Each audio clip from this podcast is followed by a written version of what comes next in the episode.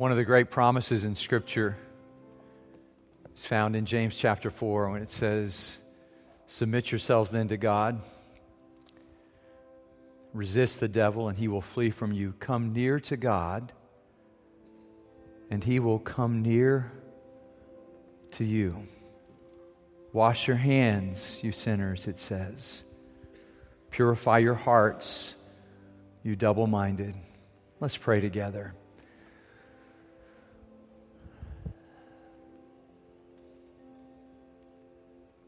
Father, we come near to you today as if there's any place that you are not. You are omnipresent, God. You are everywhere. So, how is it that sometimes we can feel so distant from you? Your word says our sins have separated us from you. And like Isaiah, we came to church today, and maybe we didn't expect to encounter you. Sing some songs, listen to somebody talk, pray some prayers, give a gift, and go home. But God, our prayer is every time we come in this place that you would come near to us. And that's frightening even to say. Because the more we see of how holy, holy, holy you are, we sense that we are unholy, unholy, unholy. But we know this, God, that apart from you, there is no life. Without you, our lives are never going to make sense.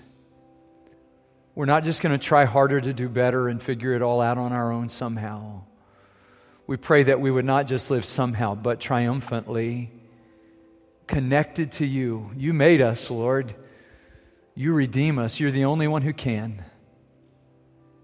So we ask you, Lord, that when we leave here today, that we would not be the same. We ask it in Jesus' name. Amen. Thanks to our worship team, to uh, Sunlight and Heartlight choirs for leading us in worship. Good work, good, good ministry. It's been a beautiful morning. If you could change one thing about your life, what would it be? And what's your plan to change that across my email this week a website that I sometimes go to called Patheos. I'm always interested in what they send to me. A guy named Scot McKnight is a theologian with them. So I open it up this time, and it's an advertisement. And this is what it says Activate positive change. And then the next line shocked me. It says, Talk to a psychic. What? Activate positive change by, by doing what? By talking to a psychic. I'm thinking, well, that's, that's not going to work for me. But I wonder if we actually believe that people change. In fact, every other week, as I'm reciting the fighter verses with my running partner, we've been working on these for three and a half years on this five year plan. And we always come to this 1 Corinthians 15 51 and 52. You know those verses? Listen, I tell you a mystery. We will not all sleep but we will all be changed. And I just always stop when I say that. And then the, the next verse says, uh, in a flash, in the twinkling of an eye at the last trumpet, for the trumpet will sound, and the dead will be raised imperishable. So dead people are going to live. And then it says, and we will be changed. And there's something in my heart, your heart too, that wants to believe there is change. I'm reading through the New King James Version this year, and I got to Job 14 14, and it, says, um, I'm waiting for my change to come. So, is that what you're waiting for? John Mayer sings, uh, Waiting for the World to Change. I think uh, Romans chapter 8 says the world's waiting for us to change. So, how, how, do we change? I mean, there are all kinds of fads and things we can enroll in, things we can eat or not eat, or do or not do, exercises we can take up. And this is going to be the thing that finally changes us.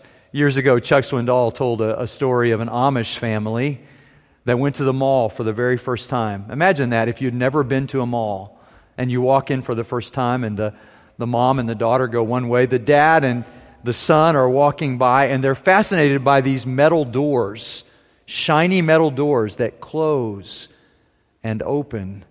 and there's a little room inside, and there are lights up above, and they're just standing there staring at it, and the son says, What is that? And the dad says, I have no idea. About that time, a lady with a walker comes through. She walks into that little room, the doors close. They watch the lights go up one, two, three, four, five, six, seven, and then the lights come down seven, six, five, four, three, two, one. The doors open, and out walks a vivacious 24 year old young woman. And the dad quietly says to his son, Junior, go get your mother. well, he thought maybe, look, I've tried the, look, and, and, and by the way, if Mrs. Swindoll told that story, she would say, and the mother was on the other side of the other bank of elevators and said, go get your father. But the truth is, elevators don't do that, do they? I mean, elevators, we ride them all the time. There's some etiquette when you walk in. There are things you're supposed to do. You've ever walked into an elevator and, and you just stand facing the back while everybody's facing that way? That's kind of creepy, you know? Um, or or you, you, get on. My music minister, every time we would go visit the hospitals in Austin, we would get in an elevator, like St. Luke's, you know, the really fast ones, and we would get in and we're riding the elevator, and he would just sort of say, Man, I hope this thing doesn't fall again. And there would be like a dramatic pause, and I would go, No, they change that cable every time it breaks. It's no problem. People were glad for us to get off the elevator. What's your strategy for change? What really changes people's lives? Can we really be changed? On this Transfiguration Sunday, there's a beautiful story of not only transfiguration, but transformation that begins in the lives of God's people. Can I show you in God's Word? Matthew chapter 17, verses 1 through 8. Let's hear the word of the Lord together. Jesus is in this uh, relationship of discipleship with 12 that he has said to them, Follow me. He's asked them to come after him and to follow him. And they have. They're coming near to Jesus and he's coming near to them. And sometimes they get it, like Peter, who says, You're the Messiah. You're the Christ, the Son of the living God. He gets it. And then in the next minute, he says to Jesus, Stop talking about crucifixion. And Jesus says, Get behind me, Satan. So for Peter, it's kind of a roller coaster ride to transformation. Maybe for you too. Let's stand together and hear the word of the Lord. Matthew 17, verse 1. You know this story. After six days, Jesus took with him Peter, James, and John, the brother of James, and led them up a high mountain by themselves. There he was transfigured before them. His face shone like the sun. His clothes became as white as the light. And just then there appeared before them Moses and Elijah talking with Jesus. And Peter said to Jesus, Lord, it's good for us to be here. If you wish, I'll put up three shelters one for you, one for Moses, one for Elijah. And while he was still speaking, a bright cloud covered them, and a voice from the cloud said, This is my son, whom I love. With him I am well pleased. Listen to him. And when the disciples heard this, they fell face down to the ground, terrified. But Jesus came and touched them. Get up, he said. Don't be afraid. And when they looked up, they saw no one except Jesus. This is the word of the Lord. Thanks be to God. Please, please be seated.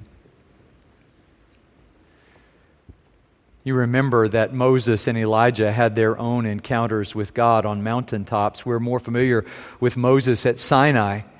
And there on top of the mountain, he encounters the glory of God. Remember the glory cloud that led the children of Israel? It was a, a, a pillar of fire at night, a pillar of cloud by day, and this glory cloud rests on the mountain. And Moses has very specific instructions. If people get too close, they could die if they get too close to this mountain. So keep the people at a distance because people can't bear the weight, apparently, of God's glory. Remember, Elijah, on another occasion, runs to the mountain of God because he wants to die. And he gets there and he sees an earthquake and there's wind and fire and he has all this and then there's a still small voice and he encounters the glory of God. But the rule, if you remember in the Old Testament, was if you encounter the glory of God, you couldn't do that and live. And so the people had a sort of holy fear of God, but Moses and Elijah were the ones there. So what does this story mean? In the middle of this, Jesus is talking to his disciples and he says, Some of you will not die before you see the kingdom of God come in power. Six days later, they go up on the mountain. These three, Peter, James, and John. Why those 3. The other time we see them singled out is in the Garden of Gethsemane the night before Christ is crucified. Maybe they needed more help than the others. Or maybe God is trying to transform them because John and James are sons of thunder, after all, who wanted to uh, incinerate a Samaritan village one time because the people rejected Jesus, and Jesus has to tell them no. And Peter's roller coaster ride is well documented in the Gospel of Mark and in the scriptures. And Jesus takes them with him up on the mountain, and there in this place they see the glory of God. Remember the glory in the Old Testament, not only on that mountain, but it rests on the tabernacle uh, Isaiah, or, or in Exodus chapter 40. And then we see in Isaiah chapter 6 that Sarah read for us. Uh, Isaiah encounters the glory of God and the, and the, uh, the robe, uh, the, the, the, the trim of his robe filled, the train of his robe fills the temple. We know that the, the glory rests on the tabernacle, and when Solomon builds the temple, the glory of God comes down in the Holy of Holies. But remember in Ezekiel, there comes a point in chapter 10, verse 18, when the glory cloud lifts and leaves leaves the temple behind. 1123 it just goes away and, and, the glory cloud represents the presence of god. So jesus is on the mountain and he's shining bright and they see jesus as he really is. And then peter starts talking because this is peter's default mode. You know anybody like peter?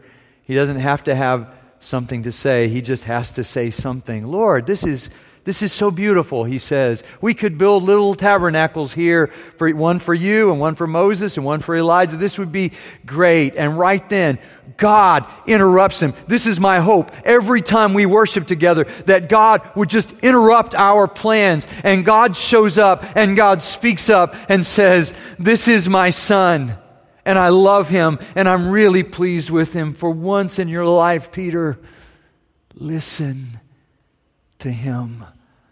There are times to talk, there are times to listen.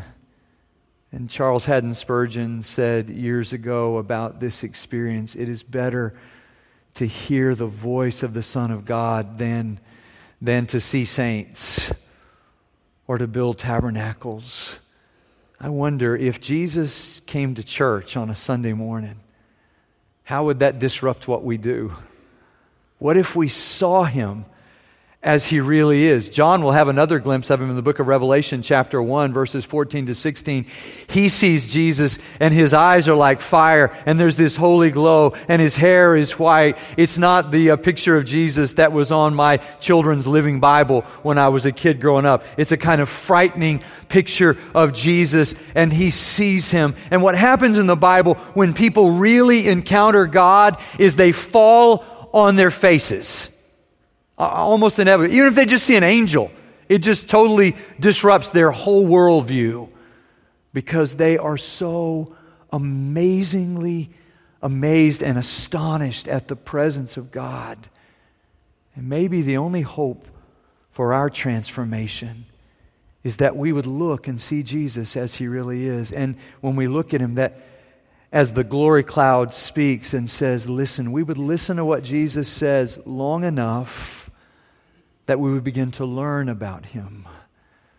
And if we learned about him, we might begin to live as he lived. It's only what if the only chance we have to grow as disciples, to be conformed to the image of God's Son, to become changed is that we actually see Jesus as he really is. Wayne Watson in one of his songs years ago dared to ask the question, would I know you now, Jesus, if you walked into the room? Would I know you? What would I do if I saw you. We were having worship planning for this service this week. We always have it in the same place. I always sit in the same chair. Randy sits to my left. Carla sits across from me. Everybody's got their, their space. Joshua's to my right. We always sit in that same room. And we were starting to plan for this service. And I just said, So let's go. And they said, Okay, let's go. And I said, No, really, let's go. And we all just stood up and they, they, they were thinking, He's crazy. Where are we going? And they just followed me. And we walked right up there to the top. We went up to a high place like Jesus and his disciples. And then I asked them, Who sits up here? Why do they come to this church? Why will they be here this Sunday? And I read this passage to them and I said, What in these verses do people have to hear to live another week? What in these verses could people hear that would actually change the way they think about God, the way they relate to their families, the way they relate to their neighbors and their friends, the way they see our city? What in these verses? And it occurred to me, unless and until we see Jesus when we worship, and I love verse 8, when they finally lift their eyes, Luke tells us that, you know, Peter's talking crazy because he's sleepy and uh, he doesn't really know what to say. And I guess that's true a lot even in worship, that we're sort of, we don't know what's next, what do we do next? But then, but then the, in verse 8 it says, when they lifted their eyes, all they saw was Jesus. And I wonder what it would be like to live life that way. That Jesus would be front and center, that we would fix our gaze on Him. Let our eyes look straight ahead. What would that be like? Wouldn't you like to know? So somehow in the transfiguration, we realize that God sometimes we'll, we'll pull back the curtain just a little bit. The curtain of Jesus' humanity is pulled back, and for one second, just for a second, Peter, James, and John see that Jesus' divinity is real, that he's, he's not. Uh, he's not somebody to be trifled with, that he is uniquely holy, that he is absolutely worthy. What would it be like to see him like that. I'm pretty sure that would change the way we think. Annie Dillard had the audacity to say, so if you saw God as he really is, that, that, would, that would really change a worship service. She said, outside the catacombs, by the way, that's where the Christians are buried in Rome. She said, they sufficiently are sensible of the conditions, but I don't find Christians outside of that that the living Christians are not really aware of what's going on. Does anyone have the fog, foggiest idea what sort of power we so blithely invoke when we, when we pray? Or as I suspect, does no one believe a word of it? The churches are children playing on the floor with their chemistry sets, mixing up a batch of TNT to kill a Sunday morning. It's madness to wear ladies' straw hats, velvet hats to church. They should uh, issue crash helmets, she says. Ushers should give us life preservers and signal flares. Just imagine if you were walking in, and they started handing those to you. Every, if you walked in and you sat down on the pew and there was a seatbelt, what would you think? Would you say, oh, you know, Here's what I know for sure. If we ever see God as He really is, then we never return to business as usual. It becomes transforming. It becomes a mind boggling for us so that we realize, as N.T. Wright says, that when we encounter God as He really is, one thing we know for sure is He's not exactly as we imagine Him to be. How can you live with the terrifying thought that the hurricane has become human, that fire has become flesh, that life itself became life and walked in our midst. Christianity either means that or it means nothing. It's either the most devastating disclosure of the deepest reality of the world or it's a sham, a nonsense, a bit of deceitful play acting. And most of us are unwilling to live in either of those camps. So we condemn ourselves to live in the shallow world in between. Oh, don't let that happen. It's either completely true. And if it's completely true, then it changes everything or it's not true at all, and we need to go find something else to do with our time. But I'll tell you what it's not. It's not something that we can sort of dabble in and check into every once in a while. It's either life transforming or it's a waste of your time, but it's not something in between that.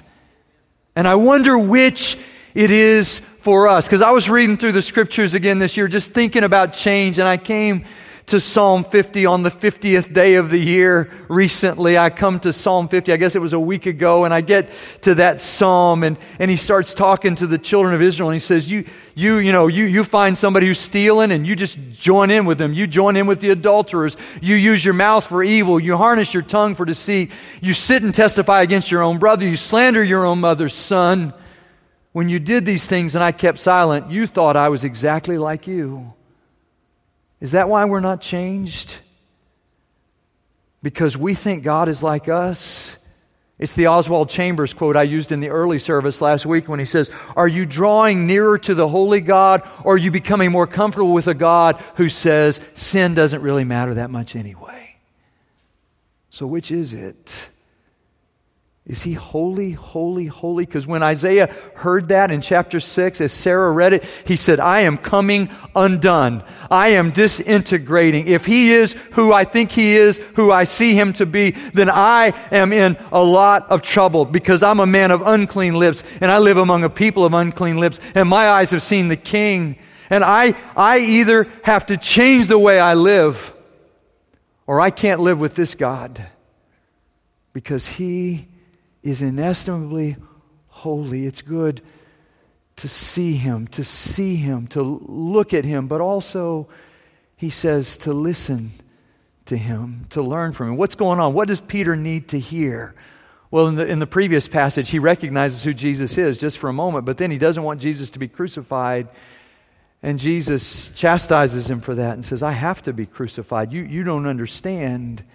And it's as if the Father is saying to him, if you're going to walk with Jesus, this is what you know. He's going to suffer, and He's going to walk with you through your suffering. And we have walked through suffering. I shared with my running partner yesterday, we had four funerals in the last week. We have three funerals this week. I went, I went to Babyland yesterday, and we buried a baby. And I'm going to tell you, this is the hardest thing I've had to do in 35 years as a pastor, is to walk into that part of the cemetery right over there at Memorial Oaks and to walk through that with families, and there is deep suffering. And I remember that Paul says to the Romans in Romans chapter 8 if we share in his suffering, we will also share in his glory. And the message we want to hear is that we can just do whatever we want to do, and life is always going to be good, and there'll never be any problems. But if we want to enter the glory cloud, what we realize is that for Jesus to fulfill his Father's purpose, he had to endure the cross, despising its shame, and go all the way through the, the crucifixion into the resurrection. And Peter says, and he has called us to follow in his steps. So, what does that mean? Because some of you are walking right there in his steps, right now, in the crucible of suffering. And what I want you to know is that the thorn room, the thorn in the flesh, the thorn room is a station on the way to the throne room. And Peter and John figured that out. John figures it out, so he later reflects on this experience in, in his prologue in the Gospel of John. He reflects on this experience and he, he says, But to as many as did receive him, to those who believed in his name, he gave the right to become children of God. And then right after that, he says in verse 14, And we beheld his glory, the glory of the only begotten of the Father Peter, Peter, talks about it too in 2 Peter chapter 1. He talks about it and he uh, expresses it and says, We didn't make this stuff up because we were eyewitnesses of his majesty. Verse 17. He's talking about the transfiguration. He received honor and glory from God the Father when the voice came to him from the majestic glory saying, This is my Son whom I love. With him I am well pleased. And John was a son of thunder, but he became the beloved disciple. And Peter denies Jesus three times on the night of Jesus' crucifixion. But then he's the preacher at Pentecost. Do you believe people can really change? So I had a guy on my, my wrestling team when I was in middle school. His name was Ray Phelps. He was from North Carolina. He had a bit of an advantage. Um, he was 16 years old in the eighth grade, so he was a little bit bigger and a little bit stronger. He had a, he had a goatee, you know, and he was the guy who brought the bad stuff on the bus. And um, he was a tough guy, and he lived just a little bit down from me in our apartment complex. And, and I just remember one day we were on the bus on the way to some wrestling tournament, and I got put in the chair by him, which was a little bit scary, but I started talking to him about the Lord. And, and he listened to me and he, he prayed and he received Christ as his Savior. And the transformation of his life was just remarkable because he was the worst student in the eighth grade. But by the end of the year, they brought him up on stage to give him a history award. I was like, wow, Ray's become a, a good student. And Ray was profane and vain and, and, and foul and, and in lots of ways. But then by the time we finished our 10th grade year, we had started having home Bible studies in my home, and he branched out and had one in his home. And he had all the kids in his little uh, uh, area there of his apartment, and they were all coming, and he was teaching them the Bible. And there was no, no, people would say, What happened to Ray? And the only right answer was Jesus. He encountered Jesus, and that changed him. Yeah, Paul understood this. He's the only other one who uses the word metamorphosis. He uses it in Romans chapter 12, where, where he says, and don't be conformed to the pattern of this world, but be transformed. It's really a word of change from the inside out. So the word don't be conformed is a word that uses the word schema, which means you're outward. So you're trying to change who you are outwardly. And he says, don't try to be like the world outwardly, but be transformed from the inside out. It's kind of caterpillar to butterfly. And if you didn't know and a scientist couldn't prove to you that a caterpillar became a butterfly, you would never believe, as a monarch uh, sort of wafted by you, that that used to be that. You would never believe that. And this is the kind of transformation that God is trying to work in our lives. It's, um, it's what the scientists call albedo. Albedo is um, the amount of luminescence reflected when a light hits something. And for instance, Venus has the highest albedo, it reflects 65% of the sun's rays back uh, out, and that's why Venus is the brightest planet. Um, Pluto is close behind, about 0.49 to 0.66 at times. It, will uh, reflect, but it's, it's further out and it's smaller, and they don't even call it a planet anymore. Um, but but it, it's like our sun, only 0.07%. But the goal of the Christian life, Paul says, is a 100% albedo. So you reflect perfectly back the same light. Here it is. It's 2 Corinthians chapter 3 verse 18. Do you know this verse? This is the other place the word metamorphosis is used, only 3 times in the New Testament. And we all who with unveiled faces contemplate the Lord's glory are being transformed. There it is, into his image with ever increasing glory which comes from the Lord, who is the Spirit. God's trying to make us look more like Jesus. We're skeptical, aren't we? We know ourselves. We know how hard it would be for somebody like us to become more like Jesus. We know that would be hard. I love the, the, the poet Gerard Manley Hopkins. Uh, he has a, a poem called Kingfishers. I saw a kingfisher once. I was up the hill from the kilns, uh, C.S. Lewis's old home, and there was a sign there with a kingfisher, and there were kingfishers on this pond. Kingfishers, when they catch sunlight, look like they're catching fire. These are birds. And dragonflies draw flame. As tumbled over rim in roundy wells, stones ring. This is what stones do. They make noise when you throw them into a well, he says, or a bell when the bow swings will make a noise saying, I am a bell. Each mortal thing does one thing and the same, deals out what being indoors each one dwells. Selves goes itself. Myself it speaks and spells, crying, What I do is me. I am who I am. For that I come. But I say more, Hopkins says. A just man, justices, keeps grace that keeps all his goings graces, acts in God's eye who in God's eye he is. Well, who is he? Christ. For Christ plays in 10,000 places, lovely in eyes, lovely in limbs, not his, to the Father through the features of our faces. God could change us. Years ago, I was in another city with a friend of mine. We were at a conference, staying at the same hotel got in the elevator. The elevator stopped. Guy gets in the elevator. You know, there's elevator etiquette. You don't stare at people, you know, so I'm just kind of looking down. We're all looking the same direction at the door. I'm kind of looking down. And I just noticed this guy has really big feet. You know, just you notice like, wow, he's got big feet. You know, I'm looking down. And you know, I start to look up, and then the, the elevator bell rings, and he's about to get off the elevator, and suddenly he looks very familiar to me. And I say, Hey, aren't you? And he turns and says to me, Jones. The name is James Earl Jones.